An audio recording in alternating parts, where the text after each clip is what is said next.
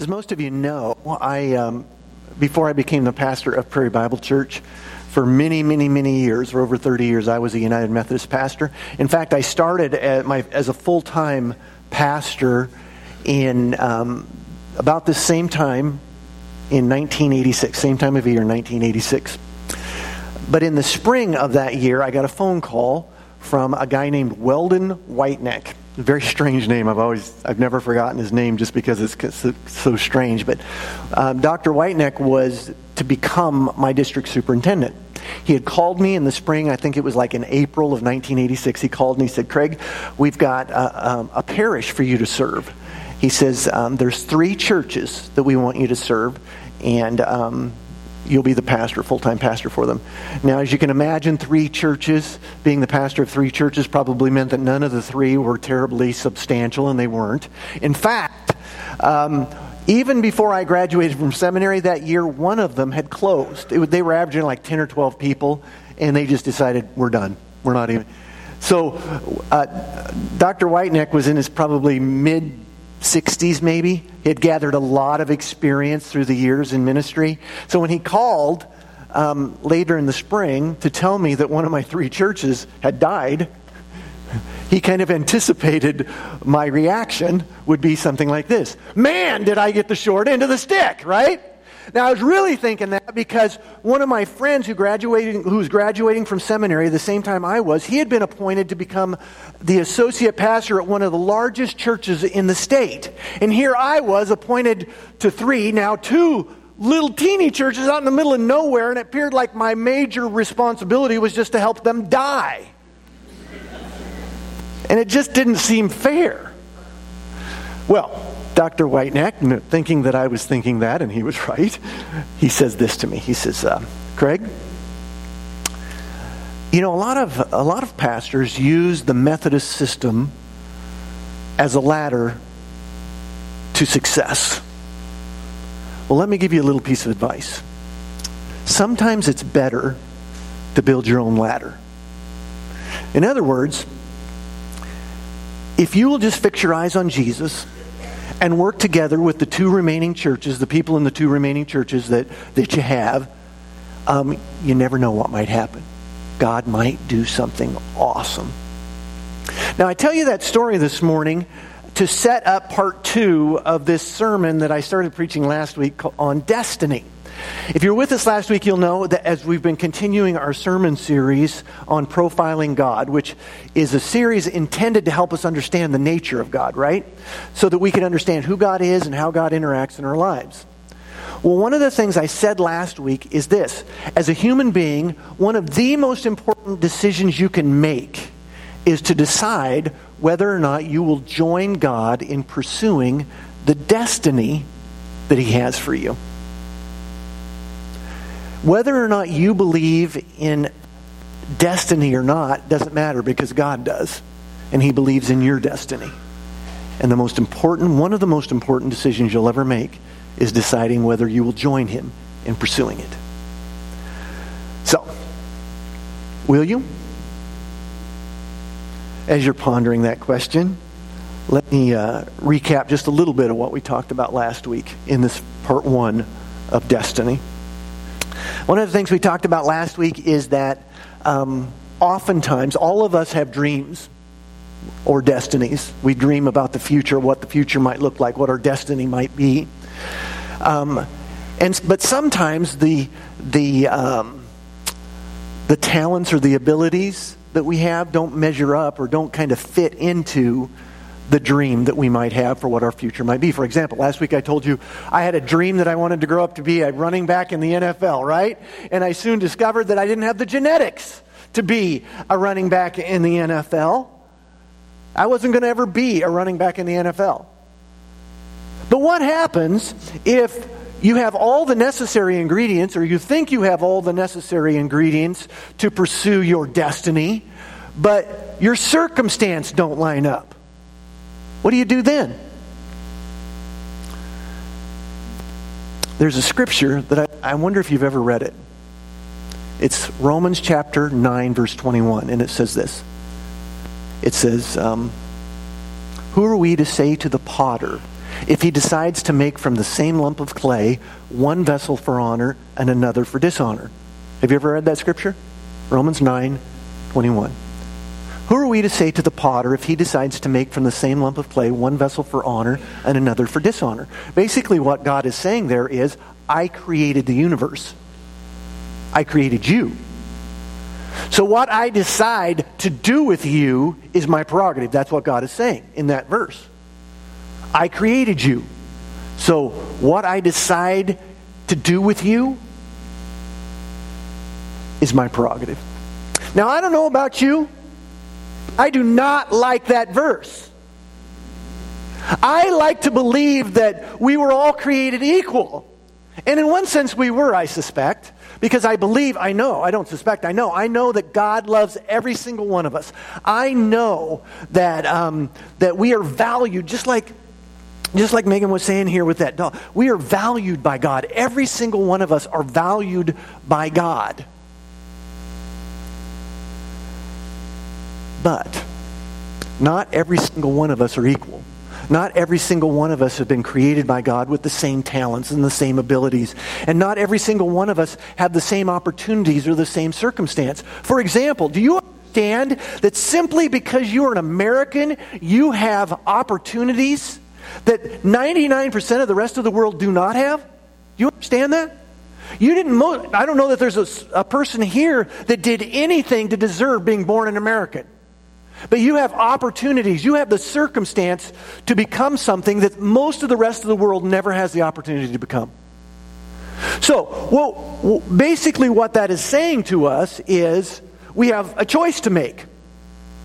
We can step back and we can just say, well, this is my lot in life, this, and accept the fate that has been dealt me or the destiny that's been dealt to me. Or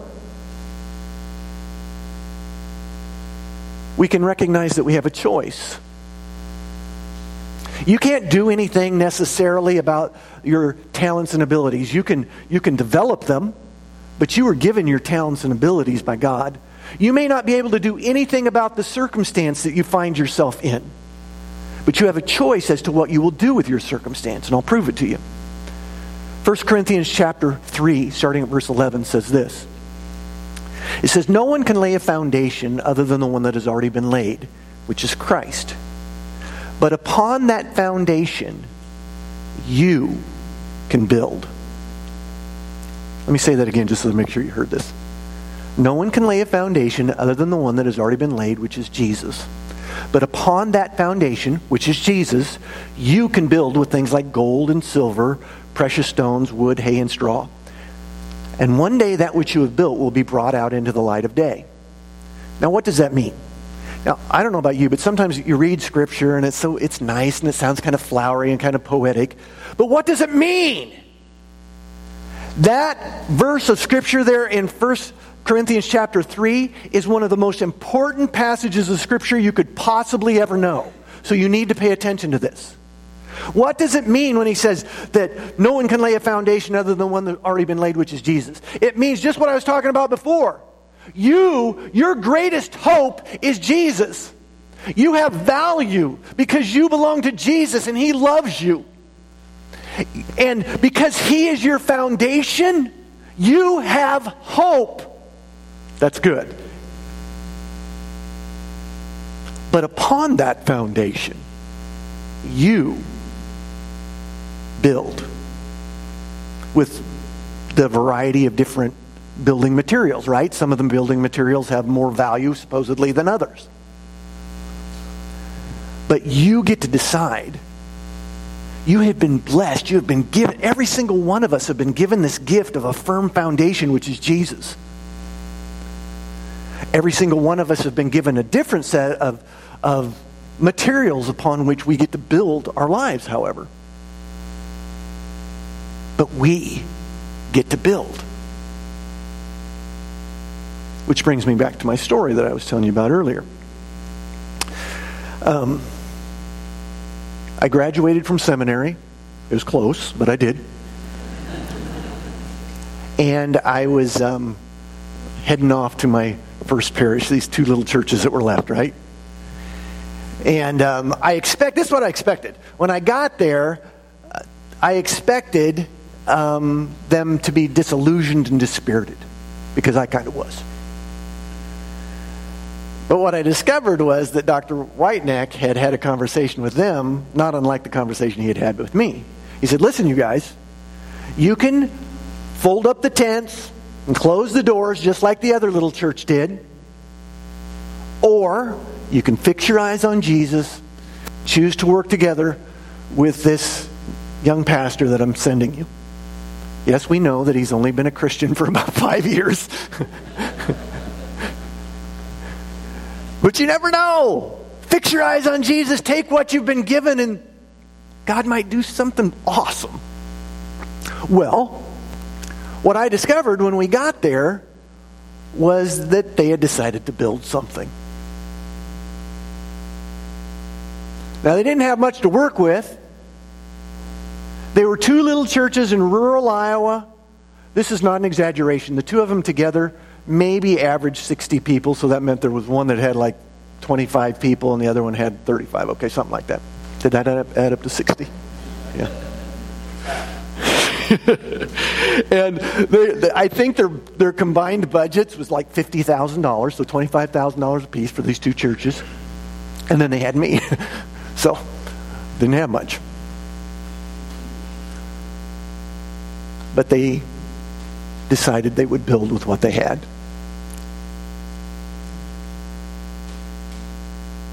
And they realized that they had a choice. They could continue doing things the way they'd always done them, which had gotten them basically to the place where they were.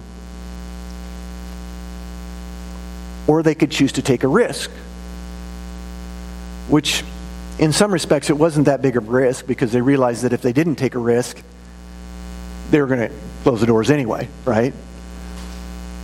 And they started, so the, the, the risk that they took was to decide that they weren't going to do church for themselves anymore. They weren't going to be Christians that focused only on themselves. You see, the, that other little church that I was telling you about, they, the, reason why they closed was because there was someone in the church that was just there was helping to pay the bills to keep the doors open because they wanted to make sure that there was a place so that when they died, they, they could be buried. And when that person died, they closed the doors because it was all about them. So, these two little churches that were left decided it's not going to be about us. We're going to do what we need to do to make it about Jesus, and Jesus would have us make it be about the world. So they started changing things. And they didn't do things the way they wanted done. They did things in, the way that they thought God wanted it done. And one of the gifts that they were given was a pastor who didn't grow up as a Christian. So I had no idea how it was supposed to be done. But I knew what non Christian people would want, would be attracted to. So I'd ask stupid questions like, well, why do you do it that way? And they'd go, I don't know. That happens all the time in church, by the way. Why do we do it the way we do? I don't know. That's just the way we've always done it. Because I was so stupid and so naive, I didn't know why. And I, I, I was dumb enough to ask the question. And when we didn't have an answer to why, we'd say, well, let's stop doing it. And let's do this. And they were gracious and kind enough to say, well, okay. And you know what happened? After less than three years, those two little churches out in the middle of nowhere had become the second fastest growing parish in the state of Iowa. They had doubled from 60 to 120. not much, I get that. That's not that big a deal, is it? Or is it? Yeah.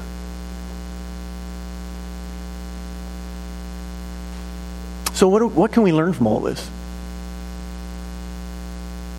From these scriptures and from that story? What is it that God, you think, would want us to learn from this? Well, I think it's pretty simple, actually. And this has to do with you individually, and this has to do with us as a church. So listen closely. God has a destiny planned for you. But the cool thing is, this powerful and beautiful thing that is God says that our destiny, much of our destiny, has yet to be written. Do you understand that? It doesn't matter how old you are, how young you are, the decisions that you've made or not made at this particular point in your life, the your destiny, in large part, has yet to be written. Isn't that exciting? And much of what is determined about what you will become individually from this day forward and what we will become corporately as a church, as Prairie Bible Church, from this day forward is going to be determined by the decisions that we make from this day forward. That is awesome. And it's exciting. And I can't wait for tomorrow. Really, think when you think about it that way, right? Because it's yet to be written. Because it, in large part, in some very beautiful and powerful and scary ways, it depends on decisions that you make today, that we will make today. Well, I can't make those decisions for you. And I wouldn't dream of it. But I can make decisions for myself. And I am deciding that I'm going to join God in pursuing my destiny. Whatever it might be from this day forward. And I'm pretty convinced it's going to be awesome. Not because I'm awesome, but because He's awesome. And wouldn't it be cool if we could together, as Prairie Bible Church, decide today that we're going to pursue God's destiny for us? That we would make the same decisions that those two little churches in rural Iowa and central Iowa made 30 some odd years ago to not make it about themselves, but to make it about Jesus. And then to make it about the world. Because when we do that, you can't go wrong no matter what the destiny is. And it will be awesome no matter what it is because it's God's destiny for you.